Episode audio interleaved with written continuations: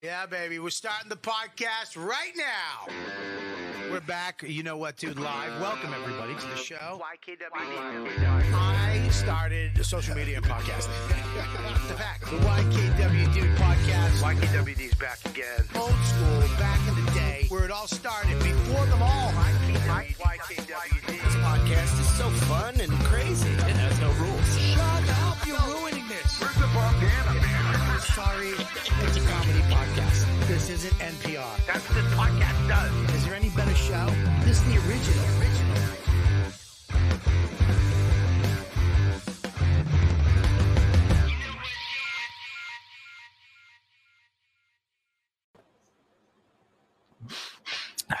You know what, dude? the fuck are you drinking? It's uh, it's I get- strawberry water. I get shit on for drinking protein lemonade, and you're drinking strawberry water with a strawberry in it. You you drink piss water out of a fucking jug from Leo Lyoto Machida. That- That's that's MMA master piss. Mhm. And I mix my drinks up. I mix them up. So, do- what do you mean? You drink the same piss water every show and the same thing. That's not. I mean, it sh- if it came in its own bottle, I'd be okay with it. But you're mixing that into a thing of water. Yeah. Yeah. Yeah. Well, Tell Yeah. All right. I mean, look, I'm all for you. I'm so happy for you. Do you I mean, do you get as excited as me when the thing's going and we're about to enter the room and fucking you know, and then it comes on and then we're here and I know that the the ladybugs are here and we're here and you know what I mean? I mean, I, I do you get it? I mean, I get so excited and happy. You want to know the truth? I yes. Yes. I do get very excited. In fact, do you know when you have something to do during the day and in the back of your mind, it's always like, oh, I fucking got something to do today I don't want to do? That never happens with this show. I'm always excited when I go, oh, I got to do the show tonight, except today. It's Why? I'm not excited to do the show, Bobby. It's that my wife at 704 is not back from getting her nails done. And now I'm in here with my daughter and her friend on her iPad and my dog in here because my wife is too irresponsible to get home on time so I could do the show. Oh my god. My dog's gonna shit on the floor. My daughter has to whisper, just drive me crazy. I'm in a good mood. That's so so uh, is the word insulting I'm looking for? Mm. Irresponsible. She's home. Get out. Are you talking to your daughter? Yeah, yeah, yeah. Now let's go out. Stop. What's wrong with you? Don't talk to her like that. Listen, freedom now. All right, She's front 705. I'm not even mad at my wife anymore. Five minutes. All right. Okay. You forgot to hang your Calta Kelly sign up behind you, too. Oh, see that? I'm sorry. you don't understand. They give me shit every morning when I don't switch it to the morning show on. Well, they should. Galvin's like, yeah, you, you signed, dude. Change the sign. Oh, I was he he gets mad. Yep. So I think I I have to ask you since you're the king of Zoom, Yes. but I think that I'm going to get rid of this sign, Whoa. buy a 32 inch flat screen television that would go right there, and then I could do everything digitally behind me. Ooh. That would be better. Yeah, that's a But it would and it would light up the back of your head. So you'd, also- you'd have a little you'd have a little separation on that The- side of your head. I didn't tell you. You know, I got a new webcam. I didn't tell you that. You- eh, I can tell. You can because I don't think you can Yeah, no, it looks better than it was. Because my I the webcam I was using was my son's from when they had homeschool because of the pandemic. So when school ended, I go, "Hey, give me your webcam. Let me see if it's better." So I put it on here, and I'm like, "Yeah, it's better." And then last week when I was at the beach, I'm like, I, I don't want to spend a thousand dollars on a webcam yet, but I do need to upgrade.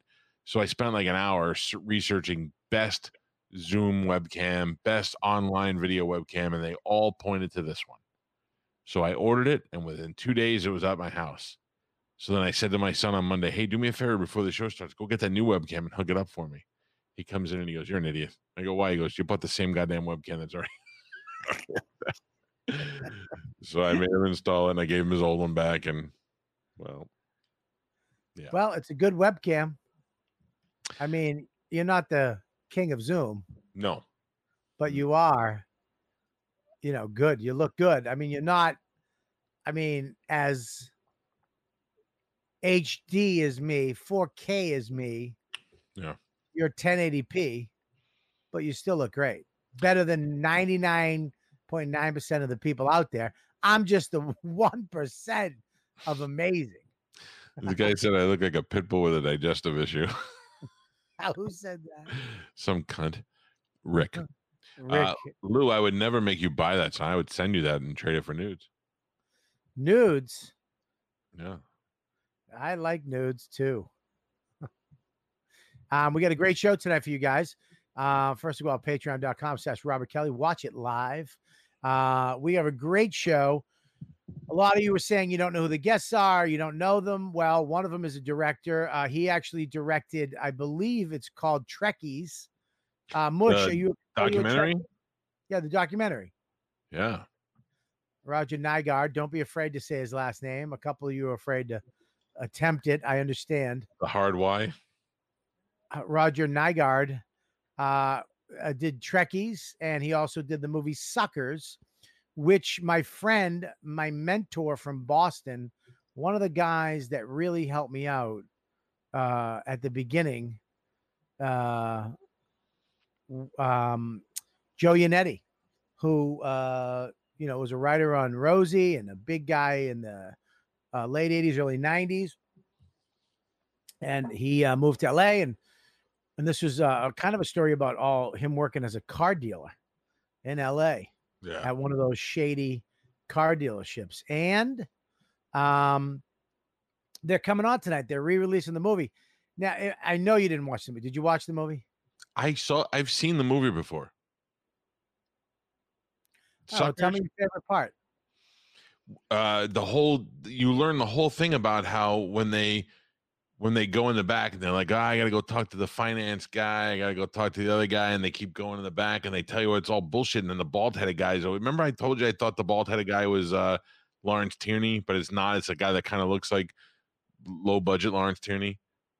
The Right. guy who plays the mob lawyer in all in every mob show or every Okay. every police All right. show. Yeah, you know, I, I'm sorry I doubted you. Apology accepted. I'm sorry I doubted you. Uh, Um, Roger has also worked with uh, two of our heroes, who? Kevin Costner, Fuck you. On what? and as you call him, Ben Affleck. Ben Affleck. Is it Ben Affleck like the insurance? Yes. No, that's Affleck. Ben Affleck, not I'm Ben confused. Affleck. Is it Affleck or Affleck? It's Affleck. Affleck? Whatever. I'm not saying it anymore. It's to sound just weird. help me out help me out. I want to say it. Ben Affleck. Ben. Repeat after me. Ben. Ben. Ben. Ah, ah, Fleck. Fleck. Right. Ben Affleck. Ben Affleck. No. You're... Ben Affleck. No. Ben. No. Do it again. No. Just do it again. One more ben, time. Ben. Ben. Ben. Ah. Ah. Ah. Ah. Ah. Ah. Ah. Ben Affleck. Ben Affleck. I hope a bug flies in your mouth when you're saying Ben- it. Ah. Ben Affleck. Ben Affleck. Ben Affleck. Beautiful. Don't ever Is say it it? again. You've Ben nailed it. Affleck. Ben Affleck. Ben Affleck. Ben Affleck. Anyway, he directed Ben Affleck in uh Man About Town, Kevin Costner in Black or White. What's black or white? I never saw that. It's a movie about blacks and whites. my, my bodyguard wasn't that that movie? Uh My Bodyguard. Was that I was think that that movie? I think Roger was too young for that. No, black or white. Nothing on the. Get it? Oh, all right. Hey, Uh wait, there's more. A lot of alien shit. Jim Carrey. You worked with Jim Carrey. on what? High strung. I don't know that. What's that one? I don't know. That probably was like before Jim Carrey was super famous. Well, Oh, it's Jim Jim Carrey and Bob Odenkirk. Bob over. Yeah, he's great too. He, I think Bob did one of that animation farm something. Barnyard. Remember Barnyard? Yeah, the kids' barnyard with a cow. Yeah, it was. a- Yeah, it was a good. It was actually a great movie. With Kevin James was the fucking pig. yeah. High High strung. What was this about? By the way, Roger also, I mean, uh, Suckers that you know, in addition to Joe Eddie, also stars prisoner Lori Loughlin. Yes. You might know her as prisoner 875022. Yes. That's correct. She's uh she's in the movie. And the movie's very uh I mean, you couldn't make this movie today. Let's just put it out. Let's just say that. This you know movie that, could not be made today. do you know that Roger also edited some of the best television shows and directed some of the best television shows on TV? What? Veep, Curb Your Enthusiasm, Wow. Crashing, and directed The Office and The Bernie Mac Show. Yeah, you didn't Wow. about- you didn't know about all that, did you? No, I did not know about that. No, I like Roger. He's a good guy. I don't know Roger, but I feel like Roger should be a guy we should be pitching shows to. Roger could yeah. take could take uh, Fat Science and run with it, make the Fat Olympics. What was the other movie we came up with? I have so many. You have so many, or we have so many? I have so many. I'm sitting on pilots. What the fuck does that mean? I'll tell you my. I'll tell you when Roger's on. I have pilot. I mean, you're involved in all my. You're involved in all my projects. What the fuck is involved mean? Okay, so I have one show called One Last Job, but you're not right for the part Why? because you got to be black. That's racist. It's not racist. It's the character is black, so it would be racist to uh, have you okay. play a black man. Would be racist. Well, can I just is it is it one black man in the whole show? It's one black man and one white man together. All right. I'm sorry. I was thinking about it. I was. I got to think out of the box. Maybe you play the white man. Maybe. The white man needs to be younger. I think he needs to be more like a uh, Vince Vaughn in Swingers kind of guy. What are you talking about, dude? I have the skin of a Filipino boy. I, I- look yeah, 20 years younger than I am. You want to know the truth? I wrote the pilot with somebody in mind. I don't know if you're gonna want to hear it. I do. Um, Chris Stefano. I know. I wrote it with Chris Stefano and Faizon Love in mind, and Faizon gave it a thumbs up. Ice Cube said he wanted to produce it. You wrote it already? I wrote the I wrote the pilot. And you never gave it to me to read. No, I'm I I don't need. I wrote three pilots. You wrote pilots and you never gave it to me to read. No, I did not. My other one's even What better. the fuck is up with that? I don't know. You don't know. Answer the question right now.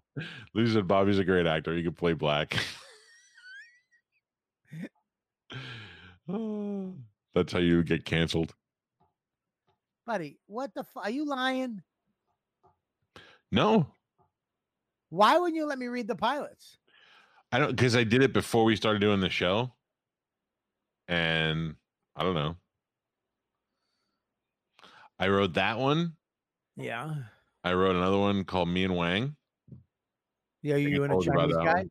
No, it's about a guy who adopts a family who adopts a little Asian kid. Me and Wang. That's what you're gonna call it.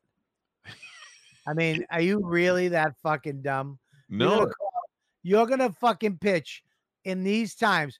What's the show name?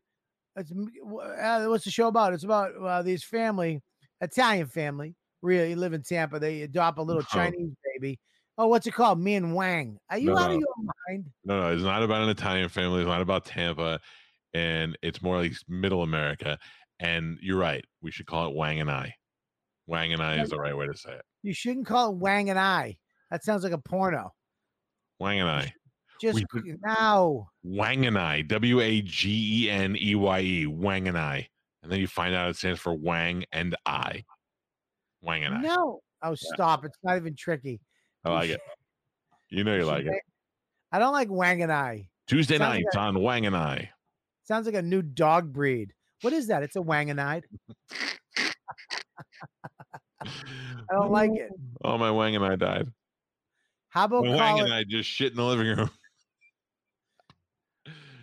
Oh. How about? How about you call it Wang and the Elephant? I'm not in it. Oh, all right, forget it. No, you, you know who's supposed to be in that? Who I, I wrote I wrote that for somebody too. Yeah. That's it. That's interchangeable, but I had one person in mind when I wrote it. Who? Tom Cotter Tom Cotter for what? to play the lead role, Wang's father. So Tom and Carrie Louise with their three little toe heads adopt a little Chinese baby named, No. named Wang. Tom plays like a midday talk show host, like a local midday show. You know those shows that you comedians hate to go on. Yeah. and he wants to be like the next Regis. And his wife left her job when they got married so that they could chase his dream. She used to work at CNN. Oh, Then uh they keep she keeps wanting to have kids, but he keeps putting it off because he's he's concentrating on his job. So she convinces him to adopt the kid, and he's like, "Yeah, fuck it, whatever you want to do, adopt the kid."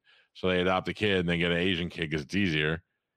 And then he thinks he's getting called in for the Regis promotion, and he gets fired.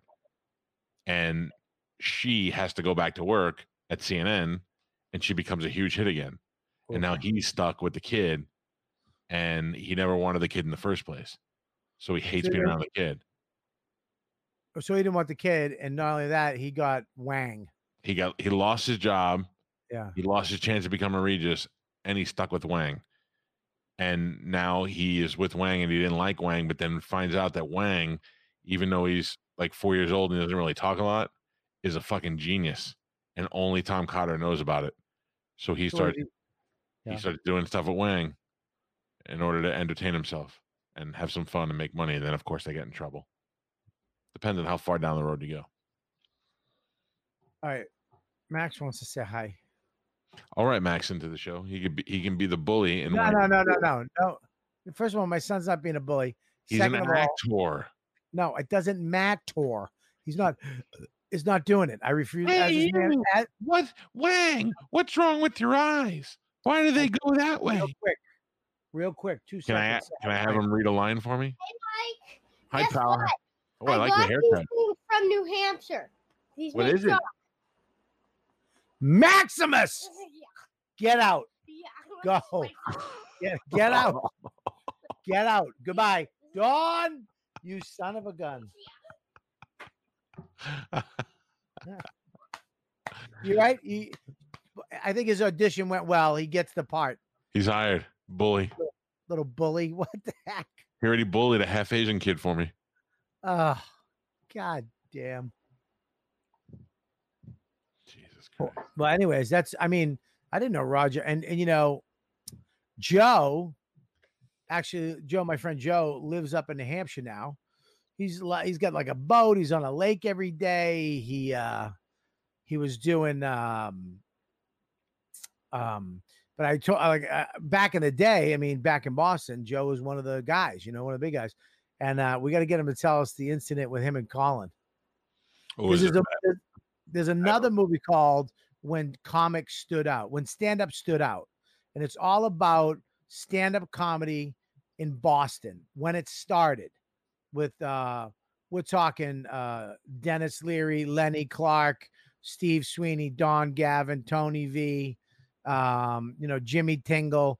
Uh, uh, all these guys started comedy where it wasn't. And it was, they created this Boston style of comedy, uh, of, of, of a- very smart and very in your face and really funny, nonstop. Fuck you, you know. And they used to make guys audition in the in the kitchen if you wanted to be in the show. They did shows for fucking blow and cash, and and Ah, uh, 90s.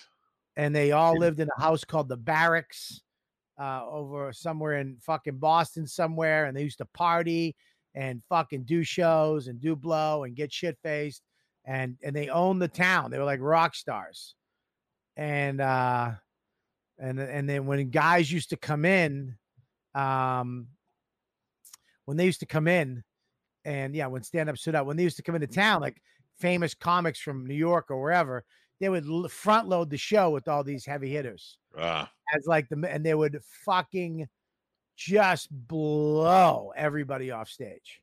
do you the headliner remember? would just bury him, and one of the, one of them were uh, was one of them was uh, Colin Quinn. Oh, really? Do you remember how? All right, this huge- Nathan, Nathan Kelly kid. All right, with the fucking making the ch- the, the comments a fucking fuck fest. Ooh, Jesus Rick, Christ. Rick Hypnotics got his back. I mean, it doesn't what it, doesn't- it doesn't matter. Just fucking stop with your bullshit. All right, make it funny. We get it. Move on, you fucking cunts.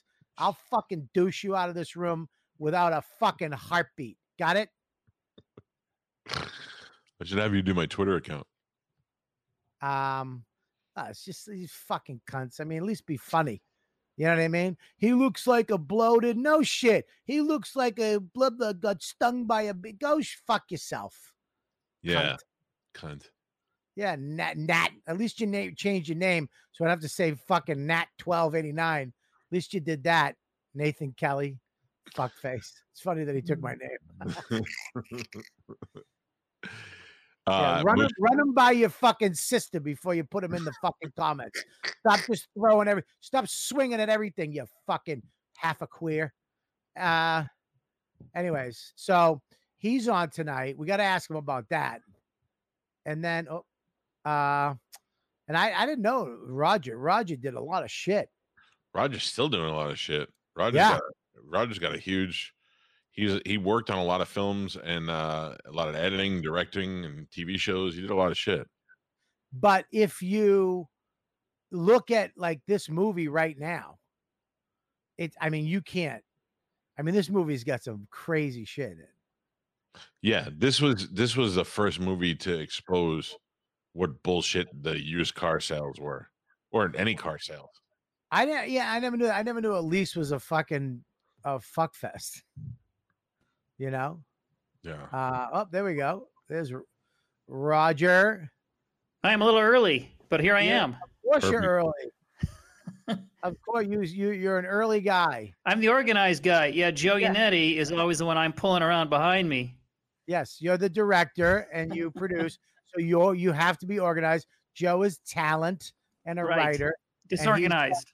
Yeah, he's at Starbucks right now waiting for his latte, and uh, or he's on a boat watching the sunset. Hi, buddy. How are you? Good. Thank you. we are Uh, we're already broadcasting live, so no uh, n words.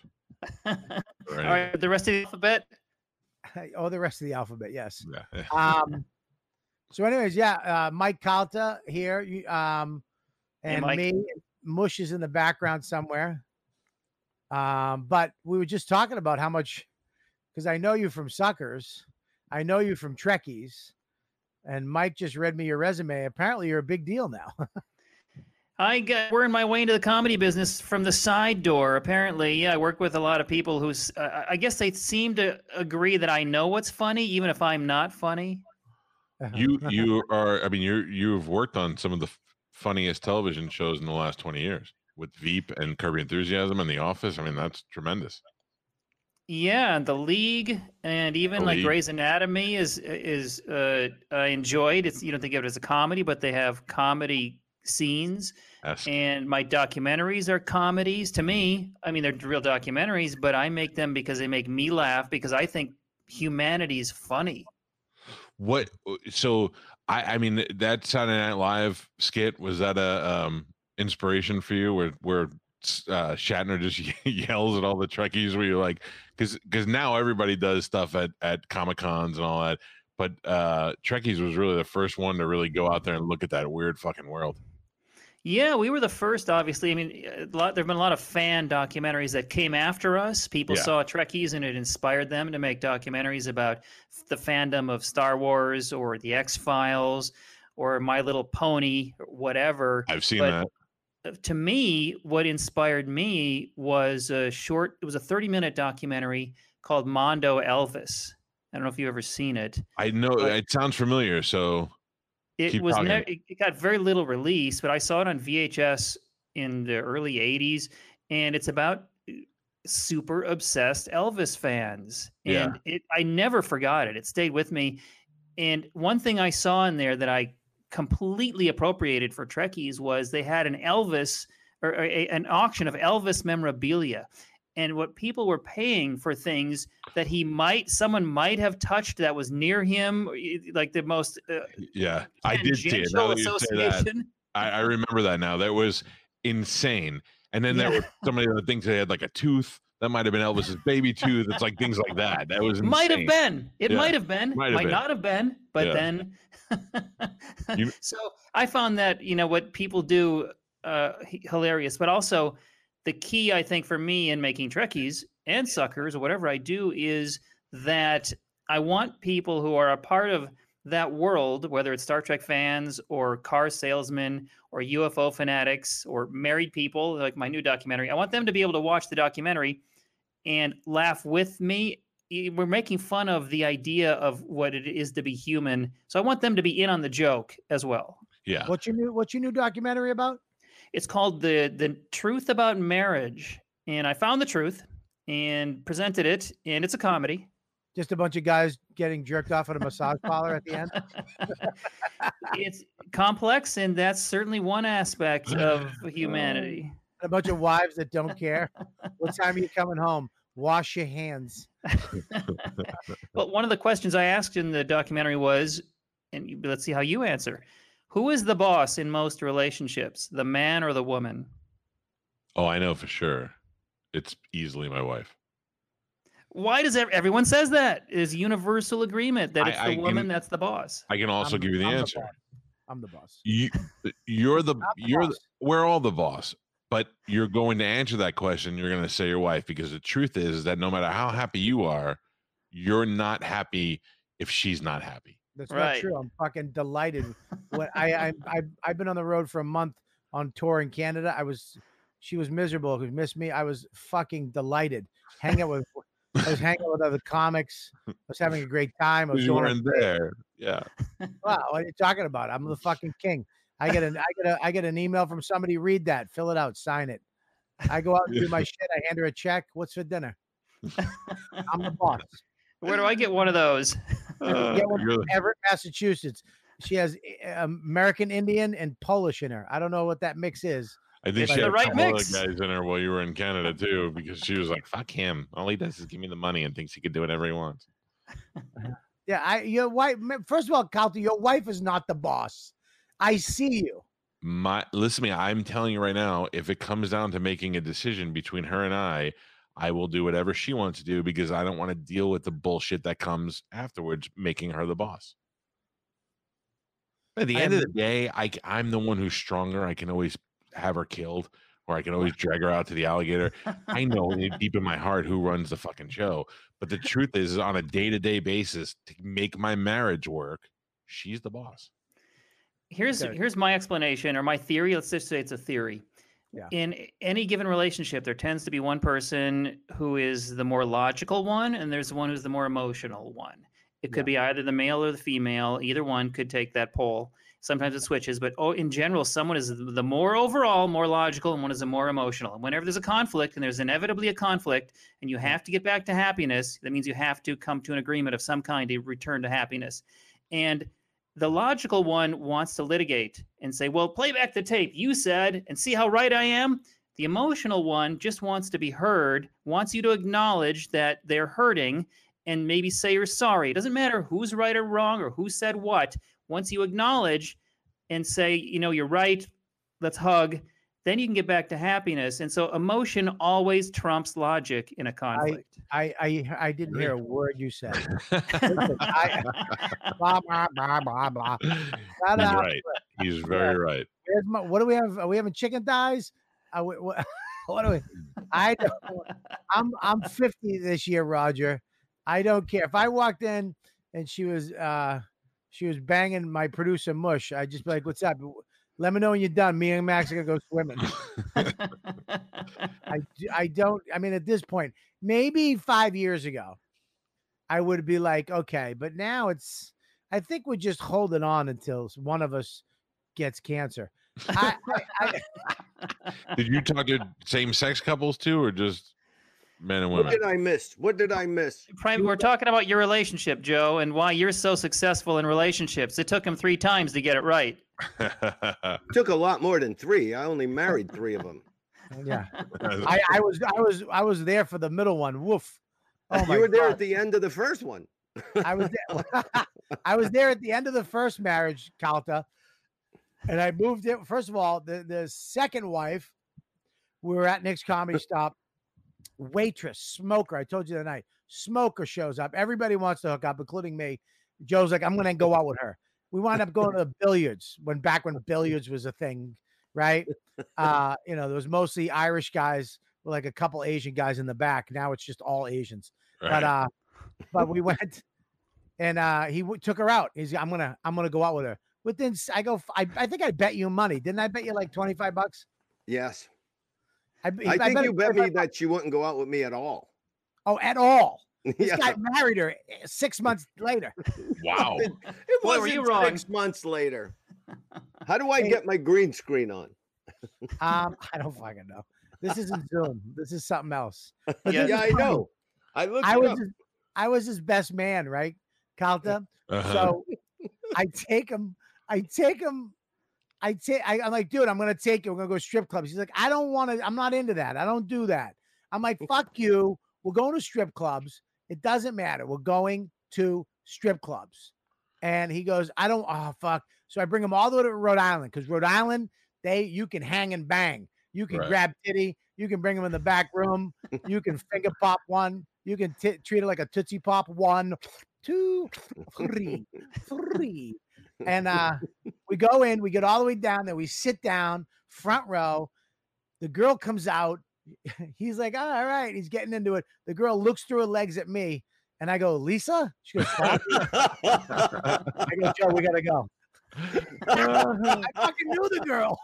And she was like, I gotta work, I gotta make money, but I can't do it in front of you. I'm like, Joe, we gotta go. He's like, You cocksucker. You got me all the way here. I finally looking at some ass, and now we gotta go. I wound up taking him to like this MILF disco. It was called the Vogue in in in Saugus, Massachusetts. It was just me and him with a bunch of old broads with freckle tits, just dancing to like fucking yeah, like the night night. If I want a boogie on the disco ride. Remember that? Well, I remember right before we left, I I said to my future wife, she said, "Where you going?" I said, "Me and Bobby gonna go get blowjobs," and she goes, "What?"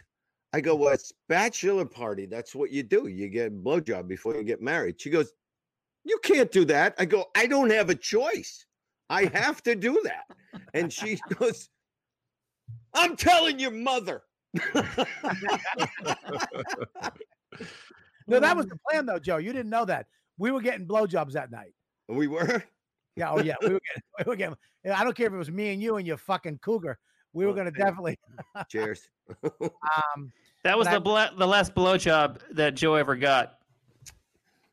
Good try. Anyway. I'm sorry. I was uh, thrown off by Joe having the gayer drink than Bobby. a gayer drink. Look at yours. Now look at Bobby. Oh, is your bourbon crystal. in Waterford Crystal. Yeah. And then look at Bobby's strawberry in a mason jar. Oh man. Here's my healthy water. Yeah, And and then I I said to Bobby, I said, I'm gonna teach her how to do stand-up. And I oh. swear to God, there wasn't even a half a second of of a hesitation. He goes, You fucking deserve everything you get. Oh, I swear to God, Calta, I was just like fucking idiot. Don't do it. oh, before you know it. Oh my God, it was terrible. How And did then I you and what's that? I'm I go to LA. I, I so I go to LA. I Meet the stripper. I met the stripper in Boston. I mean, just a Notice a theme smoker. here. Yeah. Smoker. I mean, smoker. She's in LA. She's like, come out here, begging me to come out there. I finally come out. But you know, like a lot of things in my life is based on my fats. You know, she knew me at one of my skinnies, and I was slipping into one of my like my fourth fat, right? She didn't see you. She didn't. She didn't She didn't- know the fat was approaching. she knew me. Yeah, she knew me at my third skinny when I was smoking body, but I was slowly slipping into my my fourth fat, right? You weren't that far gone though. And you no, I had wasn't that far gone. You had But I was hair. I was a little I had hair. So I show up in LA. She picks me up. I know within fucking 10 seconds this broad is not into me. But I'm supposed to be living with her for two months. Oh, Dude, I'm fucking fucked. I'm out at Hermosa Beach. She's a stripper. She's leaving, coming home late at night. She sleeps in the bed. I try to nuzzle up to her. She fucking kicks me off her, wants nothing to do with me. oh, I'd love to hear that phone call to her friend. hey, when I saw him, he had fucking hair. He was skinny.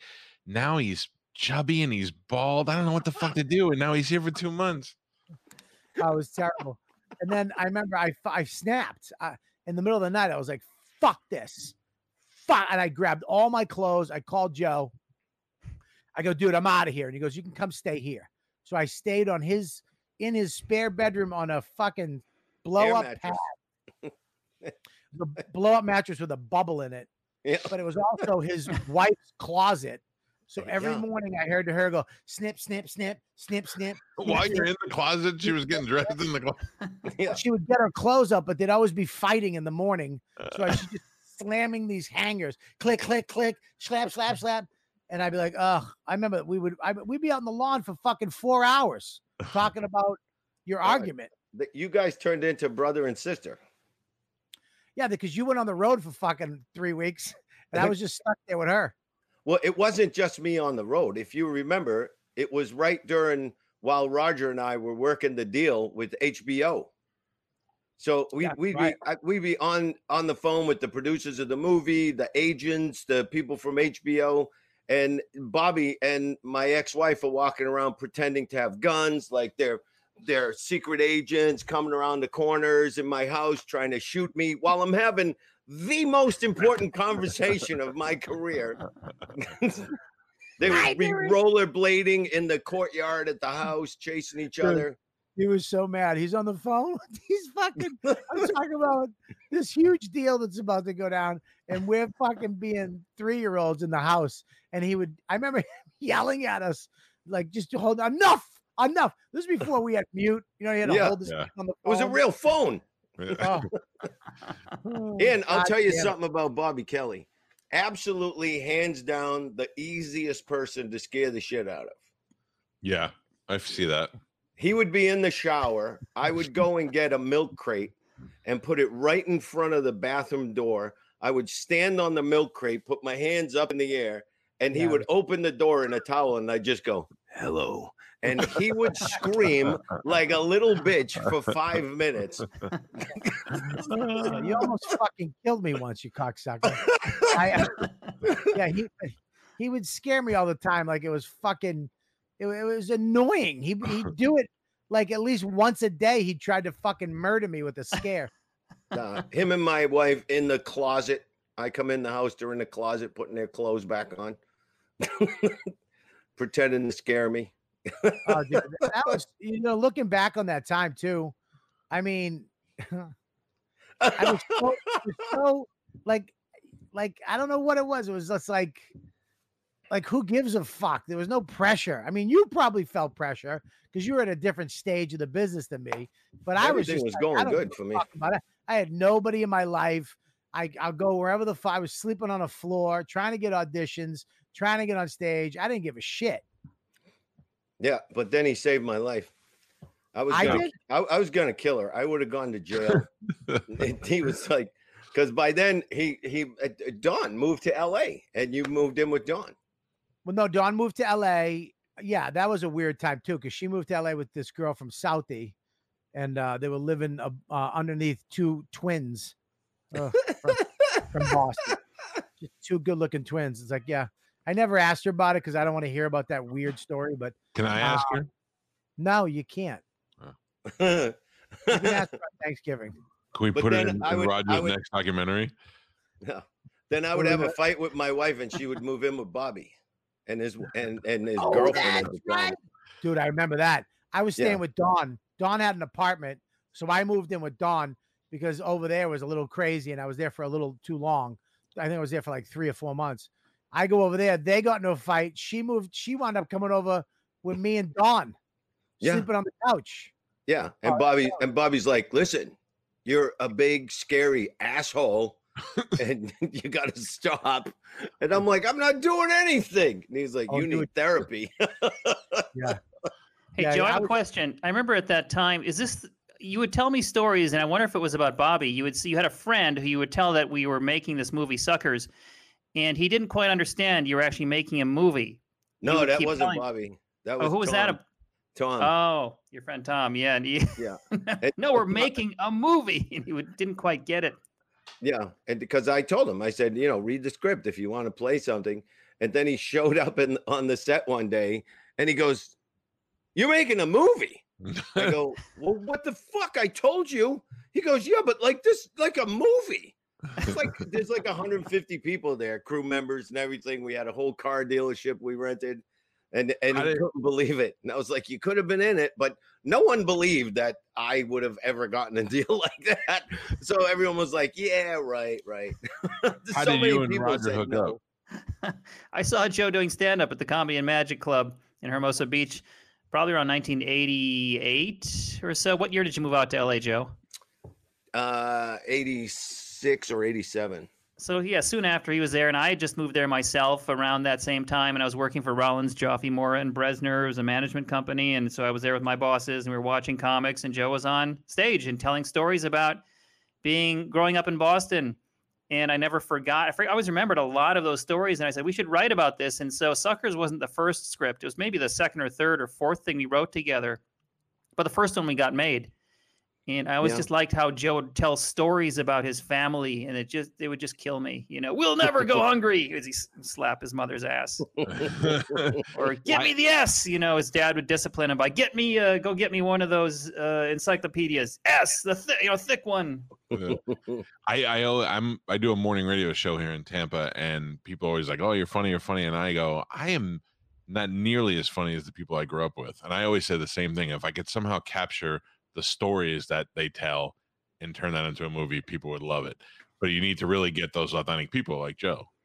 Like Uncle Cheesy, you tell you had this big long story about his Uncle Cheesy, and I always remembered that. And I think we, we wrote about Uncle Cheesy once, and he, f- there's shades of Uncle Cheesy and Reggie, I think, and everything, every Yeah. every character, there are elements of Uncle Cheesy. Yeah, yeah. What are you I, I, crying for? Yeah, uh, Yeah, well, you guys, you you Joe come from the era of Boston comedy when it was, I mean, fucking crazy. When It was rock and roll. I mean, it was it was Sweeney and Gavin and Noxie and Lenny, uh, Lenny and I mean Tony V and you and Kenny Rogers, how- S- Steven Kenny Wright, Rogers, I mean- right? that's like Steven I Wright. mean, Yep. yeah, people don't understand how fucking cra- every single show was like the funniest show those people ever see in their lives. Well, every show had five of the funniest people ever.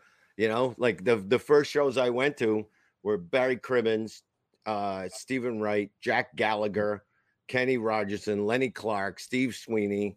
Like th- th- all the headliners, like the biggest headliners in Boston, would would be on one show at Right. the the Ding Ho, and they do five shows in this little tiny place Right. and it was amazing. And uh, a, a, few months, well, actually, probably over a year ago now, we did a show for Jimmy Smith in a theater, and I remember sitting down right next to the stage, and Jack Gallagher was on, and I was thinking, what is, what is that noise? What is that feeling? I'm, I I got like this feeling like I was home, and I was like, oh my god, that's the entire audience laughing so hard that they can't breathe Right. and and and it like the entire show was like like that from Yeah. beginning to end and mm. and i didn't you don't realize i was 20 years old i had never been to a live show before so you don't realize that these guys are like the best there is Ever. and and then after a while i look back on that and wish i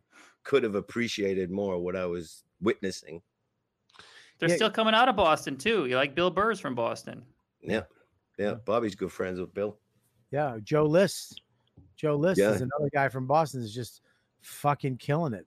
You know, I remember Lenny Clarke was so huge at one point that he was Oprah's only guest on the show. He did Oprah when she was live, and he he was this big funny white guy that I was like, I know that guy. I used to see him on late night comedy shows all the time, and I mean that was that's that's a big spot in the late '80s, early '90s to be on Oprah. You know, it was, it was Paul McCartney and Arnold Schwarzenegger and Lenny Clarke one day. You know, one one time during the, the time when Bobby was starting out, I walked in and uh, it was Bobby and Bill Burr and all these guys hanging out, Al Del Bene, and Al's making out with this chick that I know they're not going out. And I go, I go, what the hell's going on here? And she goes, We're practicing our movie kiss. And I go, Oh, let me try. And they break up, and I kissed Al right on the lips. And Bobby ran two blocks away, like literally ran out of the club and ran away. Like I'm Yeah, not exaggerating. He ran away. Yeah, I turn I turn into a black guy when he sees a good magic trick. It was like fucking wow! I just fucking ran. Remember the time I hooked you up? Remember the time when you when you? I knew you you'd bring me- this up. All the right, I won't bring it up. It's the bring it up. apple, right? It's the apple. It's the apple. Go ahead, tell the story. I was so heartbroken. My wife threw me out. I had a, a, a two year old child. I was devastated. And all Bobby wanted to do was get me laid. That's it. That's all I'm trying to do. Right. It's just take his mind off of it. He's a good looking Italian guy. He knows how to make a great sauce. And uh I gravy. It's called gravy. All right. Well, I call it sauce. Um, but uh, Joe, do you call it gravy or sauce? Gravy. Uh, Anything with meat is gravy. Yeah, whatever. East Boston, fucking crazy people. Um, and I bring, the, I mean, this girl that I was kind of dating, but I really wasn't. But she was looking for like, she was beautiful. I mean, she was She was looking gorgeous. for- I mean, gorgeous. She just got fake boobs, beautiful. And she was looking for a boyfriend, but I couldn't be that for her. So I was like, I got somebody for you. And I bring her over to Joe's house and we're hanging out. And, you know, he winds up, I don't know what he did. He wound up making a fucking apple. What is it? An apple? It's cinnamon apple. You you you dig out the center of the apple and you put butter and cinnamon inside and you put it in the microwave and it makes this amazing apple. But that's what I do. You know, Mike McDonald posted a TV show that I did with him in like 1984. And there was a joke on there that I had completely forgotten. It said walking into an Italian's house is like an alarm goes off. Quick, put something in his mouth.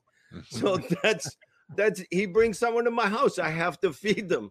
And she wanted your penis, not a fucking apple with cinnamon. yeah, I know, but I I didn't know. I was a good boy back then, and Yeah. I didn't know that you were like, I, hey. I made her. I said, "Show him your new boobs," and she took them out. What? What? What do you need to know? She took her. She took these beautiful, fresh boobies out. They were perfect. And you're like, "You want some more apple?"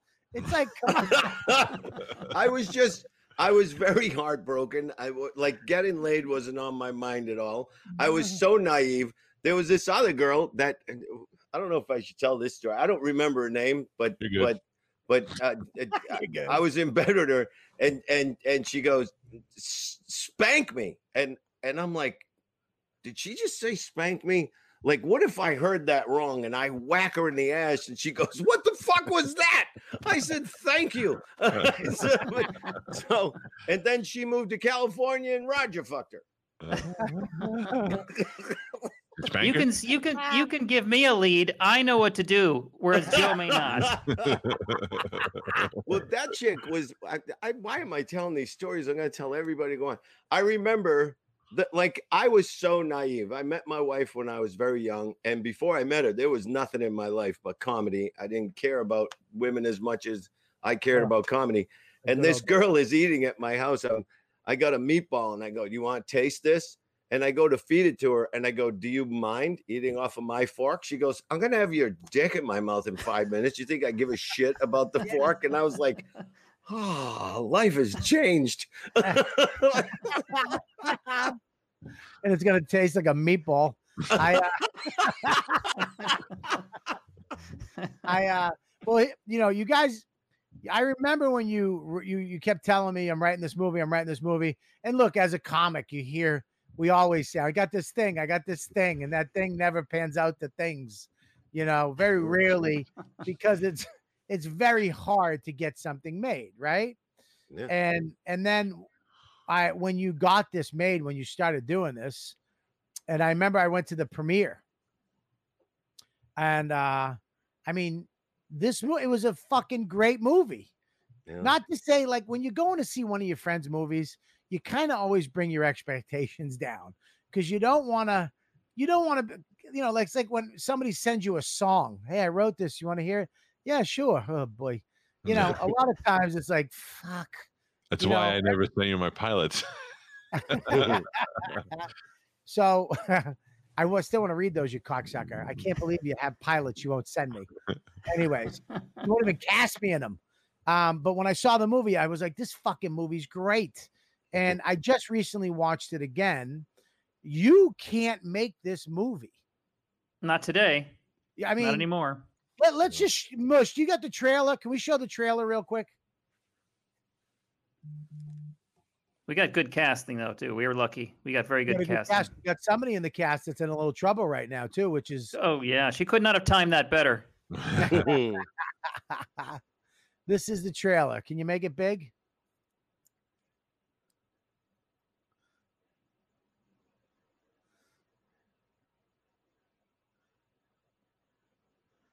There's no sound, Mush.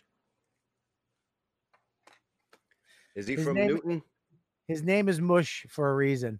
Because Uh, we'll from get it up in a Newton. second. We we've just been mushed. It's okay. We you know that's a Newton thing, mush. mush. What does that mean? They- okay, go ahead. Here we watch go. this first. All right, There we go. Rewind it to the beginning. Oh God. The movie's called Suckers. Bobby's a nice guy in a tough spot. I will work my ass off to get us out of this hole. You, you know that. He owes a bundle to a couple of bone-breaking loan sharks. And is getting pressure from his wife Donna to get a job. What do I have to do to explain to you that we are broke? Are you idiots paying attention? Enter Reggie, the sensitive sales manager of the Southside Car Dealership. Why would I buy a car from you? You love me. He trains his sales force to do anything. And buries the mother. This is a great car. I mean anything. That's it, my friend. Are, are you gonna buy this car, man?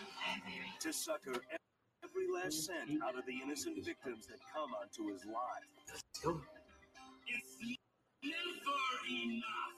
But Reggie isn't only dealing in cars. And Bobby's loan sharks are calling in their loan. We've been waiting for you to get home. That's when all hell breaks loose.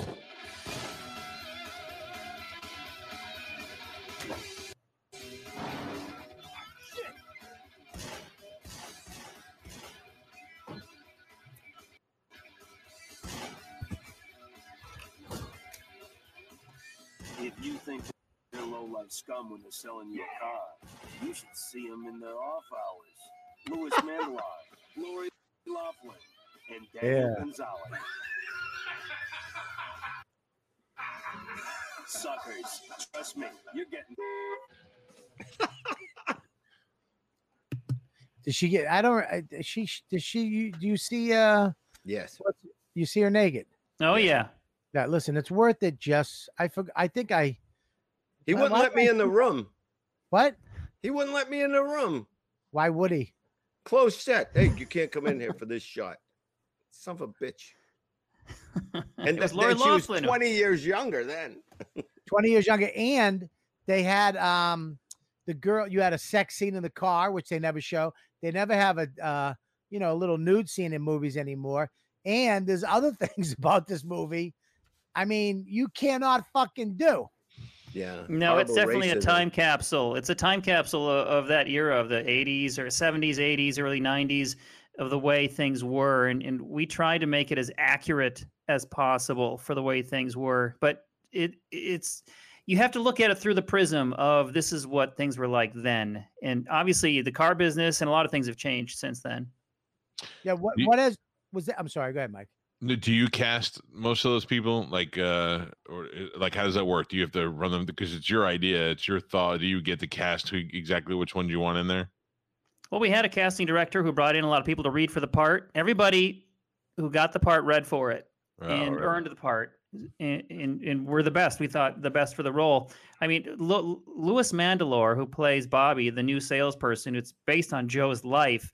He came in and had this East Coast accent. He was Joe. And it wasn't until at the wrap party when we're hanging out, he's talking and he's coming up and going, Hey, mate, that was a great time. And I was, what's with the fake No Australian shit. accent? He goes, Oh, I'm, I'm an Aussie, man. He, he, he, he hid it from us the whole time. No shit. That's I had great. no idea. I Like, how fucking good looking is that guy? you know, the only one of the only things I wasn't really involved in was the casting because I was on the East Coast while Roger was casting on the West Coast. And one day I had to pass through LA flying to Hawaii to do a gig, and they were casting the part of my ex-wife. And these gorgeous, first of all, I walk in with the gay uh uh casting director. And I look at his couch. I go, Is that the casting couch? He goes, Yes, it is. I go, Let's go. And he looks me up and down and goes, You're not my shape. You asshole. So this girl comes in and she reads the lines and she goes, You know what? I just feel like like I should be taking my clothes off while I'm saying these words. And I'm like, Yes. And the casting director goes, No, we're okay. You can go. And I'm like, You selfish son of a bitch. You're lucky. You're lucky she let that happen because she'd fucking take you out right now. I was in the room and Joe Yannetty said yes. When I, when I was I wanted to take my clothes off.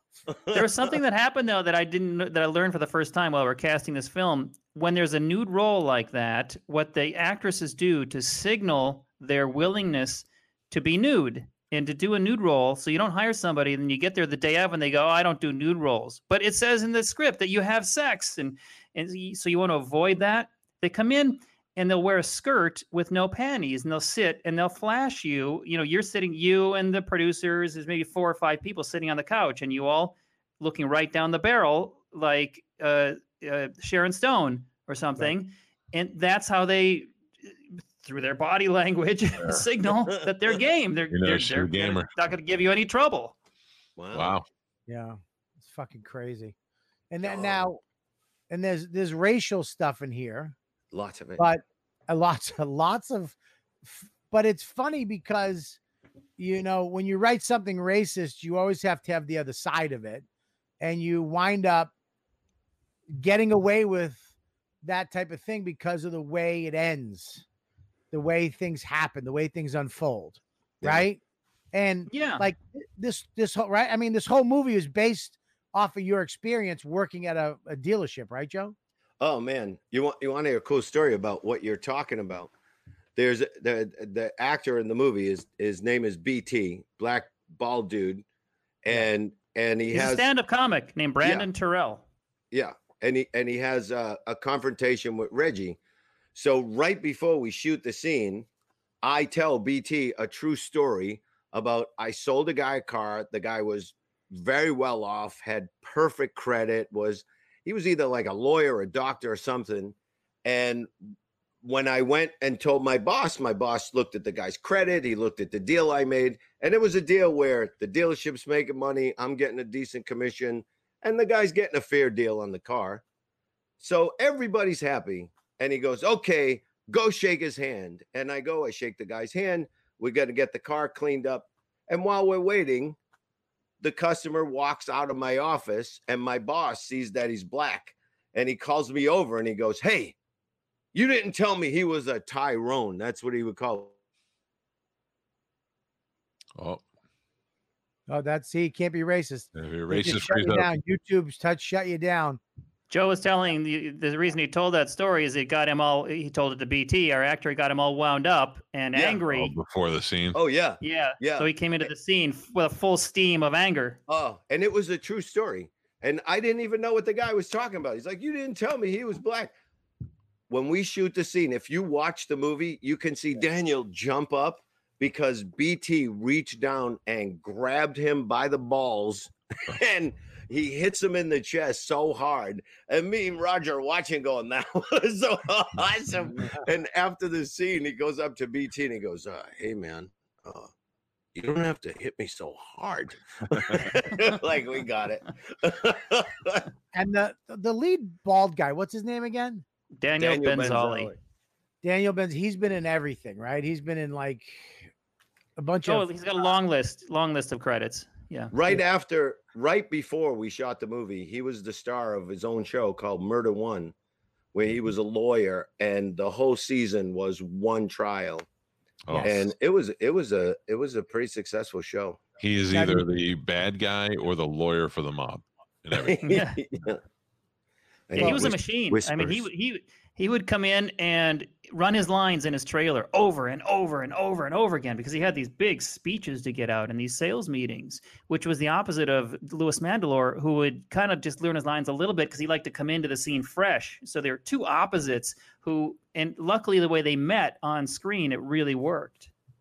Well, we have one of those scenes right now with him um, because he did have these fucking rageful monologues, uh, pep talks uh, Yeah. that he would give these guys.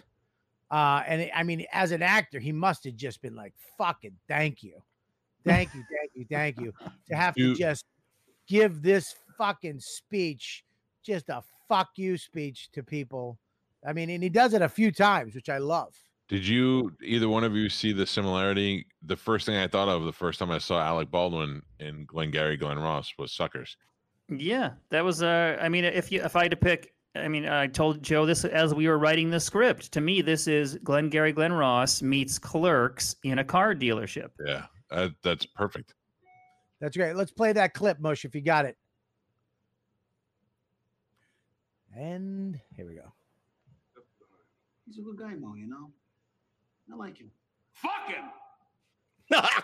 Mo, fuck them before they fuck you, and believe me, they will. My man, isn't that bad, is it? Let me tell you something, Green Pea. There is no room for loyalty in this whacked out business. You make your money, and to hell with everybody else. That deal that he closed for you, we buried that fuck. He won't even know it till he tries to get out three or four years from now. And you, you could have made at least another half point in the interest. I made enough on the deal. What? What did you say? Did you say enough? Is that like when you're getting your dick sucked and right before you come, you say, That's enough? never! It's never enough!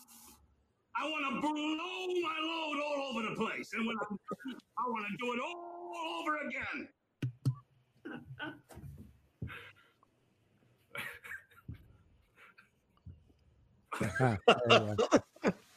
there you go. Uh, there you go. That That's just verbatim from. from that's what Joe experienced in real life on a regular basis at the dealership where he was working. Yeah. Yeah, the That's guy I worked for was a maniac. Made a lot of money working for him, but he was crazy. He was so racist. And I'm working with people from Israel, from Iran, from uh, Afghanistan, from Mexico, from Germany, from Russia, and and everybody hates each other. But Mhm. then when it comes time to make a deal, everybody loves each other till the deal's made. Fuck you. Right. I, I remember watching that movie and I didn't have a car yet. I was probably like 17 or 18. And I remember telling my mother, before I buy a car, we have to watch that movie again and take notes. I, I swear to God, because I felt like where I was going to get them. Because I and and now years later, I mean, 20 years after that, I buy my wife uh, Lisa or Lexus, and I have a I have a gig I have to go to in the afternoon on a Saturday, which was rare, but I had to get there. So we stopped by the Lexus dealership on a whim. She falls in love with the car, so they know they got her hooked. So they're trying to get me, and I'm like, "Look, just wrap it up. I got to go. I got to get out of here."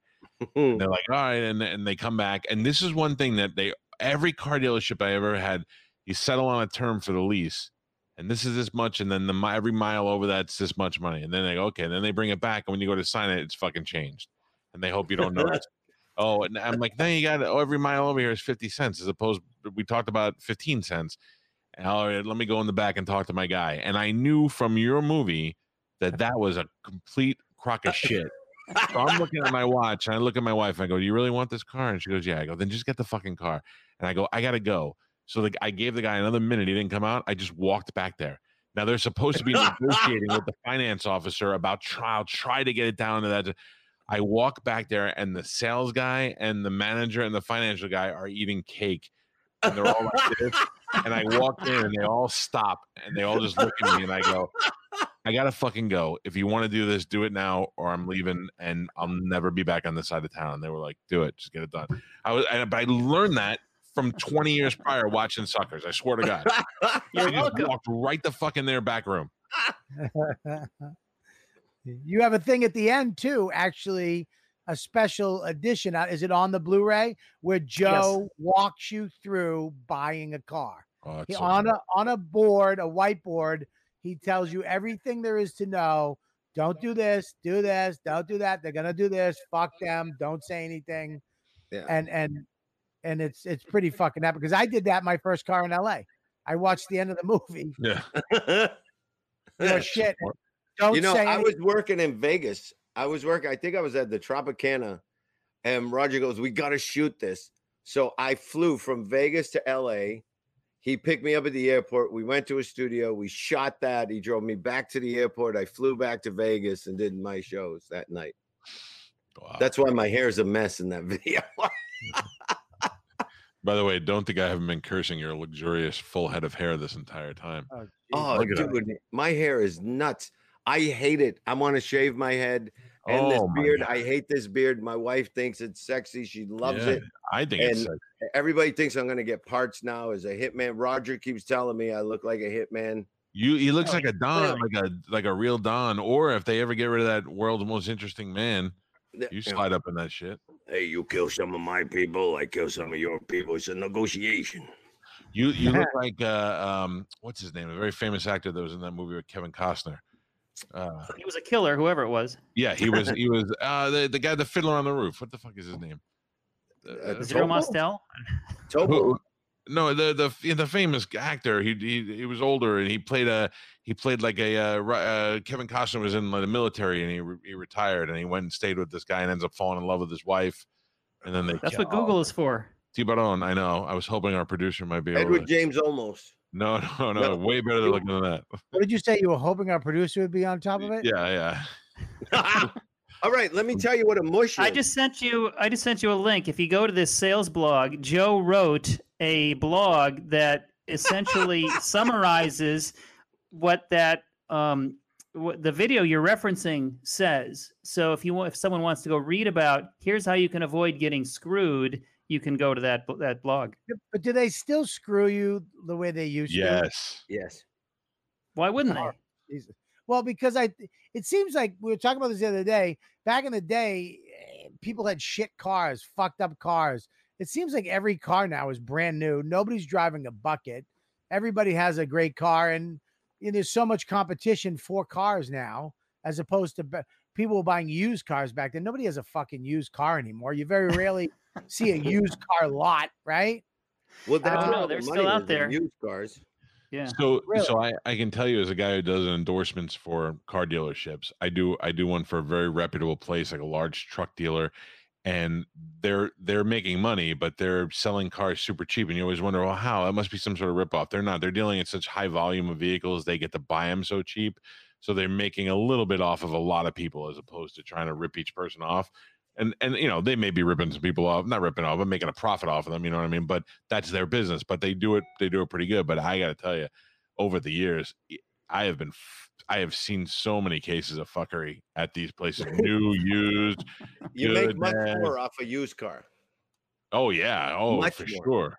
I hated sure. selling used cars because they would always come back. This is broke, and a month later, it's called a, a back charge or something. They they they take it out of your pay because they fix something on a used car. I hated selling Oh, used cars And they take that from you, not from the dealership.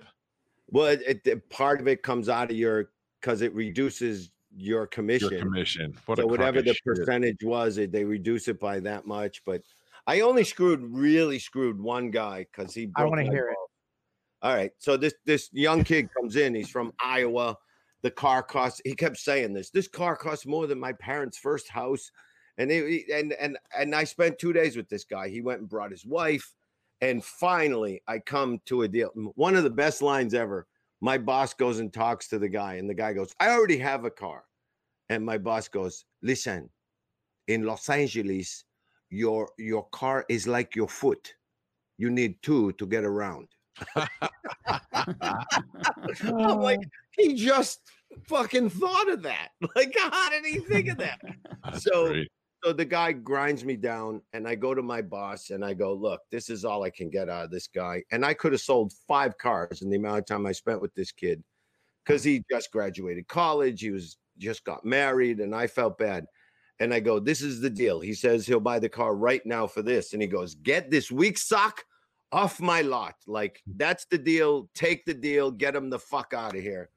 So I go back to the kid and he goes, Do you think you can make the payment $20 less? And I went, I'll be right back. Now, the deal I gave him, it's called a mini deal. The minimum you would make on a car at this dealership was a hundred bucks. I was making a hundred bucks. I went back to my boss. I said, write me a fucking lease for five years, make the payment this much, tell me this much of a down payment. And my boss looks at me and goes, Are you serious? I go, Give me a fucking lease for those exact numbers. I went back to the kid. I went, Look, you want to buy this car. This is the only way you can buy this car. Your wife doesn't want to put a lot down. You don't want a high payment. You got to lease the car. This is the only thing you can do. And he goes, Well, can I get a stereo? I said, Yeah, it's 20 bucks a month more. He goes, Okay. And he took the deal. Before he left the dealership, I had a $1,300 voucher in my pocket, was the commission I made on that fucking car. Uh, I was giving him such a good deal, and he mm-hmm. would never know that I fucked him that bad until he goes to trade in that car and they tell him he can't. Well, that's funny because we have him here right now. Michael, Bush, let Michael in. He's a cocksucker. He went to jail after that because him and his girlfriend got into a fight. He murdered her over that lease. That's all too common, though. I think that's really just one story. We talk to salesmen, and we, this is uh, they all tell their their best, their biggest lunker stories and their best deals stories, and it's it's imagine if you're going to go buy a car and you think you're going to get a good deal. It's like saying I'm going to go play tennis against Andre Agassi and I'm going to beat him, and I practice once every three years and he practices every day. You've got no chance. They're going to Well, make money off of you. If you serve and knock his wig off, you had a chance. There is one, there is one shot. Yeah, You the, knock what? that My- my sister- right off the ground. My the mindset you need to to- Go ahead, go ahead. I always say the mindset you need to have is this is what I'm going to pay. I'm probably going to get fucked, but at least I know I'm it's in my budget, and that's Right. the Well, you bring thing to do. Joe with you. That's what you do, and then Yeah. Joe knows how. That's what I did when I bought my car. I brought Joe with me, and we negotiated. And you just have to know what they're paying for the car. Mhm. Right. Well, you Now, know what- Mike what- Clarke, Lenny's brother. Yeah. But my my first I start making money as a comedian. I'm gonna go lease a car. Mike comes with me. The guy gives me the first shot, and Mike Clarke goes, "That's a great fucking deal. You should take it." And I'm like, "Shut the fuck up!" He goes, "No, it's a good deal. Take it." And I got screwed so bad on that first lease, first lease ever because Mike wouldn't shut up, and he thought it was funny that he he he helped the salesman. My my best friend owns a boutique car dealership where he sells like Lamborghinis and Ferraris to Right. mostly NHL players and athletes. Sorry, and stuff. one, one second, Mike. Who? Pete. What'd you call him? I'm sorry, my other best friend, my number two no, best friend, number two best friend. Number two. All right, okay, sorry. just check. and uh, his best his best thing is because he's dealing with people who all have the money, so they're not really haggling over the price. And when somebody off the street tries to haggle with Pete, Pete does the takeaway. He goes, Mm. "It's not for everybody, buddy." And once you say that to a fucking guy, you stab his ego. He's like, "Nah, I'll fucking, I can take it. I'll take it. I'll buy." And then at that point, he's he's robbing people blind. You know, what? I I have to learn to do this. I know you're a radio guy. I gotta learn how to talk in my my inside voice. I can't do it. I worked on radio with Sweeney. I still couldn't do this. I don't hear it. All I hear is a whiny uh, New Yorker with a lisp. So I have no, I hear nothing good about my voice. Yeah, Yes, he has, I he has a yell. magical voice and he knows it. Don't let him fucking be humble. Yeah, I gave I gave Mush the the link for if people want to find the film where you can find it on Vimeo on demand. Yeah, Right. starting Friday, it'll be available.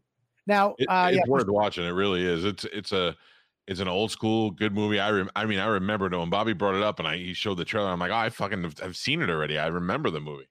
Well, you know why the movie's good because it has a there, there's not just one plot. You're not just following uh, a couple or a guy. There's so many things going on it's it it it, it flies through the movie. There's everybody's kind of got from the you know, the guy banging the girl, getting the car stolen, to you know the guy bringing his fucking desk outside and fucking the guy out there.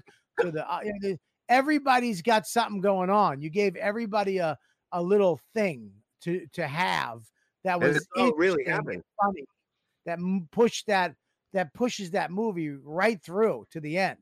And then the ending, you're like, what the fuck? What just happened? Because you think it's going left and you guys go right. And uh the ending scene is is hilarious. It's really funny. It's very funny.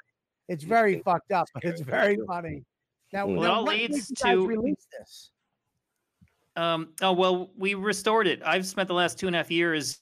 I well, just to back up, producers who made the film were going to throw it in the trash because they were dissolving their company and they weren't keeping all the elements. And I said, "Whoa!" I mean, I so I saved the negative, uh, you know, just inches from going getting thrown away, and uh, sat on it for a while and finally got around to rescanning the negative. You scan every individual frame into 4K and then recolor correct it all the way through and make a brand new master, which looks uh, seven times, eight hundred times better than the original standard def version that was released on HBO in 2000. Wow. Wow, that's crazy. Every frame you had to scan. That's how you do it. Yeah, you put it through a machine and, and it scans each individual frame. And after that, you color correct it. Then you take that master and you, and you give it to an expert. They're called dust busters. They go through and look at every frame and paint out the dust, at least at least the egregious dust, so that it looks beautiful. Wow. It's crazy. And someone just asked one of our uh, ladybugs here, the, uh, do you have any crazy stories from crashing? Oh, I worked on season one, yeah, with Pete, Pete Holmes and company and Judd Apatow as they were figuring that show out. Yeah. I love Anything it. I thought happen? it was great. Pete Pete was awesome. He's so funny. He he'll come in. He only works four or five hours a day. That's his like sweet spot of energy, and and and he's really on it and focused on it. And then at the end of the day, it's like okay, uh, five p.m. and he's out of there. Wow. And we'd spend a lot of that time just talking about life and and the meaning of life and existentialism. And it was so much fun going to work on that show for that reason. Right. Bobby and I just did a show with him uh, last November. Well, well, oh, he was on um, Leary's uh, Comics Come Home. Yeah, yeah. They canceled it this year, man. That was that was so sad. Yeah, that was a. I mean, that's what is that? Sixteen thousand people. Yeah, yeah. Fucking nuts. Um, now, now speaking of you doing comedy back then, you're in this movie, other movie when comics, oh, when stand up stood out, Yeah. and you tell a story because people don't know Colin. that back, when, when people back in the day, when headliners would come into Boston, you guys were like, all right, go fuck yourself. You're making this much money. and you guys would fucking go on before them and just level the room yeah. and then just sit in the back and watch them fucking squander and, and eh, tell us a story about With Colin. Colin? yeah It- yeah. Well, it was Nick's comedy stop. And and back then, Nick's like there was no middle ground. Either you destroyed or they fucking hated you. And Colin, like in Boston, it was like if you're if you ever ran into anybody went, oh, the fucking guys in Boston are assholes, you know that that guy was a fucking dick because all you had to be in Boston was a good guy. And if you were funny enough then then you were welcomed in. And and everybody loved colin. And colin was funny and he was a great fucking guy. So he goes on after i think it was me and sweeney yeah and and people are just just because he's from new york like no other reason. They hear new york and bostonians just fucking go after him and won't let him talk and they're just tearing him apart. And he's like fuck this and he's ready to walk off stage and i jumped up on stage and i was like hey this guy's with me. He's cool. He's okay. You're gonna and, tell and- them you're from east boston. Yeah yeah. Yeah Yeah, they were And- gonna kill him mike yeah they were they yeah. were they weren't letting you walk through the fucking room no like it was a fucking nice long walk through the crowd you Uh-huh. weren't gonna make it Oh yeah. Yeah. There was one guy, it was the worst fucking night of his life. He went on after me and Sweeney. And and actually uh Joyce Carl Haywick, the the lady that that did the reviews, was there, and and this guy, I don't know, should I say his name? He Yes. he he went on. He he fucking died, horrible death. Like two hundred people walk out on him, and he goes to his hotel room next door in between shows, and he had it in his contract that anyone that went on before him had to work clean. Oof. So I work clean. Sweeney works clean. The first show, he goes back to his hotel room and gets the worst review of his life. And it pissed off me and Sweeney because the lady said the f- people, the first two guys were much funnier. And I'm like, you could have said my name. And I was kind of new. So uh-huh. now he comes back after this horrible review and he has to do the second show. So he's downstairs and he's pacing and he's nervous wreck. And I go on and have a great show, second show. Sweeney's fucking destroying. And Sweeney introduces him and he's not there. So oh, God. Sweeney goes into another routine. I run downstairs. I'm like, hey, man, he just introduced you. As he's running up the stairs, this is the line Sweeney is saying A buck and a half for a chocolate chip cookie? What the fuck you got in it? The body of Christ? And the guy goes, Oh, no. And he goes back down the stairs and I had to grab him. And he came up and he went on. It was horrible. And like a month later, I'm at the improv in Los Angeles and he walks in and I go, Hey, how you doing, man? He goes, like he doesn't know who I am. He goes, Yeah, yeah. And he walked by me and I went, Hey, I opened for you at Nick's about a month ago. And he comes back, Oh, I'm really sorry, man. That's nice to see you again. He was all like fucking humble then. But we th- that happened to a lot of people. And and it happened to call Colin twice. I remember Colin did on, it really? He I did was- it again. he did it again. He walked 500 people. I literally, I heard- as they were walking out, they're going, they were whistling. They were all whistling, and they fucking. wa- And he's on stage going, "Oh, apparently you want some dick jokes, okay?" Uh, And it wasn't Well- the comedians. It was the audience. The audience. The au- it was like a sports team. it was it was both, dude. Because I was there some nights, and Yeah. in the poor headliner, whoever the fuck it was, Don Gavin's hosting. What? And then Sweeney's doing a fucking guest spot. Oh fuck. And they go up and just step on their necks. All right, bye bye. And then fucking, you guys ready for the? He was on Evening at the Improv. He's from fucking Toledo. You. You know what though? There were two guys that, well, three guys really, that didn't give a shit. And the first one was Seinfeld.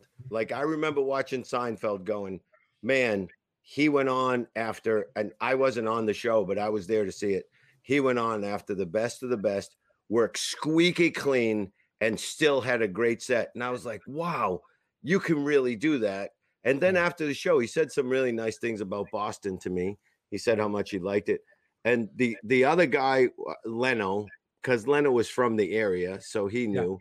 And then uh, the the third guy was uh, Pat. Uh, oh, what was Pat's last name? The real Italian guy, Pat Cooper. Pat. Cooper went up after me and Sweeney, and he went, "Look at this! I was just in Vegas. Big neon signs. I got a fucking stamp says Nick's. Yannetty's got shit stains on his jacket. Sweeney looks like a fucking homeless person. He shit all over us and fucking destroyed, man. This old time guy who knew how to get down and dirty, and he fucking crushed it. Yeah. Those were Now, the only three guys that did really well. So this uh I'm excited this movie's coming back out. Um and where mush, where can we uh where can we see this again, Roger? Where can we see this again? You can go to my doc or my website or Joe's website, rogernygard.com or yannetty.com or Vimeo on demand. And it's also on Blu-ray on Amazon. Sweet. Perfect. You guys got to go check this movie out. Uh hilarious movie. They don't make them like this anymore. And uh And you'll learn a almost like lot. cult classic. I would So say it'll save you kinda- thousands. It'll save you thousands of dollars on your next car purchase. Yeah, you get a little TNA and uh some crazy fucked up jokes. Um The movie's called Suckers. The movie's called Sucker. Suckers. yes, and Suckers. now Have we Roger, even said that yet? We we have now. We said it. We we no, we we talked about it a lot before. And Yeah. Roger, what else you working on? What are you putting me in? The well, the uh, my prior documentary we talked about is called "The Truth About Marriage."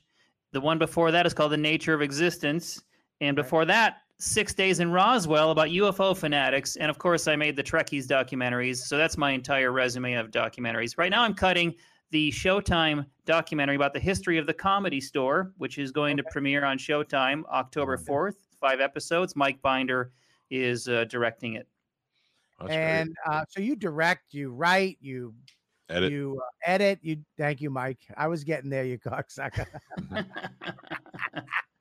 I really did stutter on that one. Um, and uh, I have I've been in nothing that you do, so I take offense. Um, we need to. Well, I No, keep you, maybe. you're lying. You were in something that you did. what? You were in a thing. Weren't you? Weren't you? eh, Didn't you edit the the thing that he did for Larry David that he had to insult uh Buckner? Oh yeah. oh, Bill was you? Buckner. I I cut the Bill Buckner episode of Curb Your Enthusiasm. And you were too mean. Yeah, dude. Did you see that shit, Roger? yes, kept- yeah. They kept telling us, Mike. They kept telling us, bring it down. They said, go ahead, do whatever you want. So we come out of the gate, hey Buckner, you fucking fag, you stink. And they were like, no, no, no, no, no. bring it down. They literally kept bringing us down. I actually, then I go back and go, hey, Buckner, go back, get a time machine, go back to 86 and bend your knees, you fucking asshole. no, no, no, take it down. They got us all the way down to, hey, Buckner, you stink. Right? so we're like, whatever, right? So then they go, okay, do one more take, do it. You guys, we got it. So do do your thing. So I'm like, hey, Bu- Buckner, you, you uh, Buckner, you, you're a loser. And the kid next to me goes, hey, Buckner, go fuck your mother. And I was like, and Harry was like, why would he say that? Why would he? He was mad. that is one of my favorites. That is of, of all the Curb Your Enthusiasm episodes I've edited. That's certainly my among my favorites, uh, if not the favorite, because it's got such a great ending, and, and Buckner redeems himself in such a terrific way. Yeah. And yeah, and now you know he was a big fly fisherman. We were He talking died. about I know he's dead. Yeah, he's dead. Yeah. It sucks. Too bad. His daughter was in the episode too, I believe, right? That's why he Yeah, agreed it. Right? Yeah. That's right. I- Am I having a stroke or is Roger's video a little uh blurry? You're having You're a stroke. stroke. Okay. All right. Well, th- nice knowing you guys. Now I gotta Um, put my Good thing, glasses good they on. didn't cast you on my pilots. He's more clear than I am. Oh, when he talks. Wait, when he talks. Wait, go ahead, say something, Roger. I keep trying to get Joe to write another script with me, and it's uh, it's not easy, but I'm working on it. And so Yeah. maybe the key is Joe. Let's write a script with a nice role for Bobby Kelly. Hey, Ah, listen, fuck Joe's, old news now. I used to work at the docks in Bayonne, New Jersey. I got stories out the ass. We can do a whole different kind of script and come up with a whole different movie. Joe, You I'm used to work uh, where? What was it? I used to work at the docks in Bayonne, New Jersey. Oh my Jersey. We- god. the warehouses. Oh, you want to talk about characters? Black guys, white guys, Iranians, all run by the mob. That's Ah, shit. dude. Dude. All right, I, I grew up with that's what I grew up with. I don't like Yeah. but Joe. He just cut me and you out of the fucking deal with Roger. No, no, Matt, we're actually going to have Joe's going to play the mob guy. So he's What in the movie, doing? but just in a different capacity. now I gotta You're the guy that beard. Joe kills. Joe, Yeah. you're Joe's the assassin, and you're the hapless guy who doesn't see it coming. And we need to get the guy, the ball guy from Suckers, to back uh, so that he could play the warehouse manager and yell at everybody. Yeah, but he whispers too Oh, he's much. dead? Every every scene he does. no, he's no, he's around. Yeah, he's. oh, the- is he around? Oops, Yeah. sorry. Oops, sorry about that. Well, we gotta get We Louis. can't- Louis is actually making movies about all this stuff too. He's busy. We can get Lori in five months. Oh yeah, yeah. what if she comes out all hardened with tattoos, and fucking like a cholo? You want to hear a fucked up thing? Bobby told you about my second wife. So my first wife is what Lori Loughlin is based on. Her character is based on my first wife, and and I, I made her so much nicer than my ex-wife. And then we showed the movie to people, and they were like, "We hate that fucking woman," and we had to cut out so much of her stuff because Really? people fucking hated her. I was So like, funny. "What was I married to?" Shit, my daughter's gonna watch this. By the way, I Joe was is, talking uh, earlier about Anthony Quinn, who is, is what I was trying to think of. The movie was Revenge with Kevin Oh. Costner. So Zorba, not what, not Hot Tin Fiddler on the roof. I was wrong. Zorba the Greek. Wrong side of the Mesopotamian. I put I put Joe in the uh, marriage documentary, and I asked Joe, "What is the worst thing about being married?" And he said, "I don't like somebody touching all my stuff." And I said, Oh "Joe, if you get married again," and this is what he was thinking of getting married a third time. I said, something's going to get broken. And he said, "Yeah, I know." And he did it anyway. Yeah, Now, but this how- one, how's the marriage going, Joe? honest, honest to God, like I, I couldn't. My neighbor makes fun of me, and Bo- uh, only Bobby will truly understand this. No matter what I do, my wife goes, "Okay." and this woman will fucking kill me. She was born in Dublin, Ireland. She has an Italian last name because her great great grandfather was Italian. She is like, I'm not exaggerating. She's the strongest, like physically strongest woman I've ever known in my life. And she will fucking kill me. I just, before I came on here, I had to yell at her to stop making noise upstairs because she's trying to fix the hot tub. She's got the refrigerator out. She got a hole in the wall. She's trying to get to the fucking power for the jacuzzi jets in the tub. It's I so love her. I had to yell at her. I love that. I, I'm, I'll Ah. show you the text. Stop fucking walking around. Because this mic picks up everything and she's walking around upstairs and I can hear the thumping. All right, well, listen, guys, we're gonna wrap this up. Joey, I love you, buddy. I'm so I love happy. you too, Robert. I'm so happy for you. I watch your sunset boat rides. Ah, I'm yeah, so- man. Yeah, but you won't come fucking fly fishing on my lake. I'm I'm I'm wor- I'm telling you, I'm working on something, so I might be up there sooner than later. Get some Okay. strippers up there, Joe. If you want Bobby to show up, get some strippers on your boat, like know, everybody else with a boat. That's No, right. his, his wife is the greatest lady. I've never met anyone that would put up with more shit than his wife. Don't fucking ruin the stripper line with my wife. Um, Roger, it's good to talk to you again. It's good to see you. Likewise. I, you know, I am available, so let's get something going. yeah, and, uh, who? I'm Yeah, done Hey, with Joe. fuck you. Yannetty, me and you, he's gonna be fucking hooking up with Calta. Joe doesn't know any strippers. He's useless. Fuck you, man. I, I went out with strippers. My brother ratted on me. My mother said, What's her name? I said, She's not a stripper. She said, What's her name? I said, Autumn Blue. All right, man. Well, listen, check out the movie, everybody. Check out Joe's website, and if you see him, go see his stand-up comedy and go watch some of Roger's uh, movies because Yes. Trekkie is uh, fucking amazing. I'm gonna go check out that Area 51 uh, one, and uh, Six days in Roswell. always fucking funny, but always interesting. Always got a, a comedy slang to it. So uh, thanks for coming on, guys. Really appreciate it. That was fun, Thank man. you. See Thanks, you guys guys. Take care, man. Uh, that Um, was fun. Roger's ahead of his time because Roger's got a bunch of documentaries and pilots that uh, are all about almost he was like reality before reality. Like he did documentaries about weird fucking people, and now that's all that's on TV. He did the Trekkies thing. He's got a couple other ones. He's got one about a preacher. He's got one about uh, um, people who run around and chase auctions called the Possum Run. I mean, he he was ahead of his time with that stuff. Yeah. Yeah. He it was uh I think he, and he's really I mean I mean this movie eh, really fucking talented. I like this movie a lot. Yeah, it was really good. I mean, I remembered it. I rewatched it ag- again uh, uh this last week and you it's one of those movies you can just sit down and watch all, uh, over and over again. Yeah.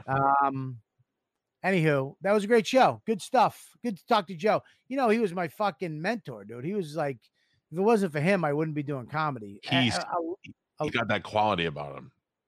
Like he's it's fatherly and not an old guy kind of way. Yeah, and he would let me do my. A lot of guys wouldn't let me do my stand up back then. They wanted me to be clean and and and and and be fucking politically correct or whatever. He let me just go up on all his shows, and I would open for him, and fucking he didn't give a fuck what I did. Yeah. You know, and uh, you know, many many times did he let me stay at his house, or you know, took me in. What are you looking at? What's going on over there? You watching the game? One one. Yeah. All right. Well, thanks for I'm I'm I'm opening up about my good friend, and you're worried about a will, fucking hockey. ne- I will never be that guy that appreciates sentimental stories. Um. All right. Great show. Um. we'll Tomorrow's back Wednesday. What do we have tomorrow? Tomorrow, Mush. What do we got? I don't know where Mush is. Uh, tomorrow we do not have a guest, but Thursday we have Rich Voss, and Friday we have Aaron Ver- Berg. Ooh. All right, Thursday, so I'm not here. Remember, Why don't you hit Thursday? Thursday is my son's birthday. Happy birthday to you. Happy birthday to you. If I'll tell you what, I'll be honest with you about something. you. Yeah, please. On Friday's show, Yeah. I will tell you everything that I bought for my son for his 14th birthday. Give me an idea what you think you spend on your son money wise for his 14th birthday. Thousand bucks. Would you spend a thousand dollars on Max for his birthday? Uh, When he's Well, 14? I, I, what are you talking about? I did. Okay. If you add everything up that I spend, uh, uh, barbecue, clown, Ben and Jerry's. yeah, uh, not. I'm not even. All right, you want to spending- throw the I'm- party I'm in? Spending, I'm spending fucking five grand. I think I'm getting close to that right now. I think I'm approaching five grand. Yeah. I, I mean, it, we're cutting it down. I mean, this year we cut it down, but He only turned 14 once. That's you know, it's his first year in high school. He's getting fucked because he's got to do high school from home. yeah, So dude. yeah. Plus, you got a job. You're making some good money. You might as well spend it. You're not taking it with you. We're going to Eddie V's for his birthday. I love Eddie V's. I want that seafood tower so bad. I want to get it for you. so, so bad. Um, you know, Would you ever go on a vacation just to eat food? I, what? I'm thinking about flying to San Francisco for the weekend just to eat. Why? It's a shit city. I know. I just want to go there to eat. Go to But are the eat. places open right now? Well, that's the thing. That's why I'm not going because Tampa flies straight to San Francisco, and Swiggy's from San Francisco, so I could probably convince him to go. Although that bitch doesn't eat, but uh, I want to fly to San Francisco, eat lunch, dinner, go to bed, wake up the next day, eat breakfast, lunch, and dinner, and then come home on Sunday. Yeah, I don't understand. Um, I don't. I, why would you go there? Just go to fucking somewhere better than that. I want to go to eat. This is my thing. I want to go to each place and eat food that's known from that place. What are you gonna eat? What's San Fran? Not San Francisco's not known for food. Seafood. Nope. Boston. Well, I definitely want different kind of seafood, but definitely, I mean, I've eaten lobster in Maine. I would love to go to Boston. I would love to go to Maryland and get crabs. Okay. I, I did once. I got I got crabs in Boston from, from a redhead. oh, you cocksucker! I beat you. I beat you, motherfucker. All right, so Um, uh, and I don't know how to comment in the comments, but yes, Artie Lang has been on my show several times. how is Artie doing? Does anybody know? I don't know, but that's kind of good. No, no hearing about Artie is usually good. No news is good news. Um, and then you bailed out of the uh, little video for a second. What happened? Me, Yes. I disappeared. I hit the fucking wrong button and it logged me out, so I had to log back in right away. switched the thing now. Mush is on top and you're on bottom. Now you're on the left and I'm on the right. That's fine. I don't mind that. Um, yeah, fucking San Francisco stinks. I love San Fran to go there, but to go there for food is ridiculous. There's nothing that they're known for. By the way, seafood cioppino. They're not known for seafood, buddy. There's, what name a San Ghirardelli Francisco chocolate name a San Francisco dish? cioppino. A dish. That is a That dish. guy. What is it? What'd you say, Mush? I'm not going to repeat it because I already know what's going to happen. What'd you Oh, say? I, I I didn't hear any of it at all. Oh, I said, "Who's that guy?" Exactly. Well, I don't. It's out of context now. No, whatever. Listen, they do not have a dish, They do have a dish. and fucking Pacino is not a dish. Seafood cioppino. C I O P P I. Nobody knows San Francisco for sea. Look at Miami, Cuban sandwich, Boston, clam chowder, Maine, lobster, New York, pizza. Florida. Nothing. Tampa. Yeah. Nothing. Okay, great. Philly, steak and cheese. Boom. Buffalo wings. Pete and I. Pete and I were so fat together that after an Eagles Bucks game, we went to Geno's and got cheesesteaks because you had to. Yeah. And then what's the one across the street? Pete's. Is it Pete? They're, I don't know, but they're like rival cheesesteak yeah, yeah. places. And when we got back to the hotel, we were like, "Well, why did we go to Geno's and not the other one? They're both famous." So we sent a cab driver before Uber Eats to go get us cheesesteaks from the other place. We You- were like, you "Oh my god!" invented Uber Eats?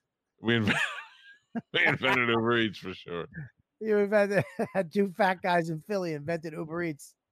Pizza. I Um, mean, I'd eat it if it was here. Like, right. dude. I I tell you right now, I I did the same thing. I went from Pete's to Geno's, but the best place is Tony Luke's. I didn't go there. Now we got to go back. Ah. Tony Luke's, dude. Get the uh, pork sandwich with the broccoli rabe. And there's another place inside of a food joint inside of downtown Philly. Unfucking believable. But um, all right, so tomorrow night we'll be here at seven o'clock. Same time, same channel. Mike Calta, uh, uh, Mush. Want to make the announcements here? Uh, make sure you follow YKWD at YKWD on G- on uh, Instagram. Follow us on Twitter. Follow us on Facebook. Uh, make sure you go to patreon.com slash Robert Kelly. Calton Kelly, uh, Monday through Sunday, uh, through Saturday. Jerk off party on Saturday nights. Uh, we dress up, have fun with the fans on Zoom. Okay, Wow. let's uh you guys hang in here for a second when we end the show. But you guys have a great night and we'll see you guys tomorrow. Bye bye. Bye. Yeah.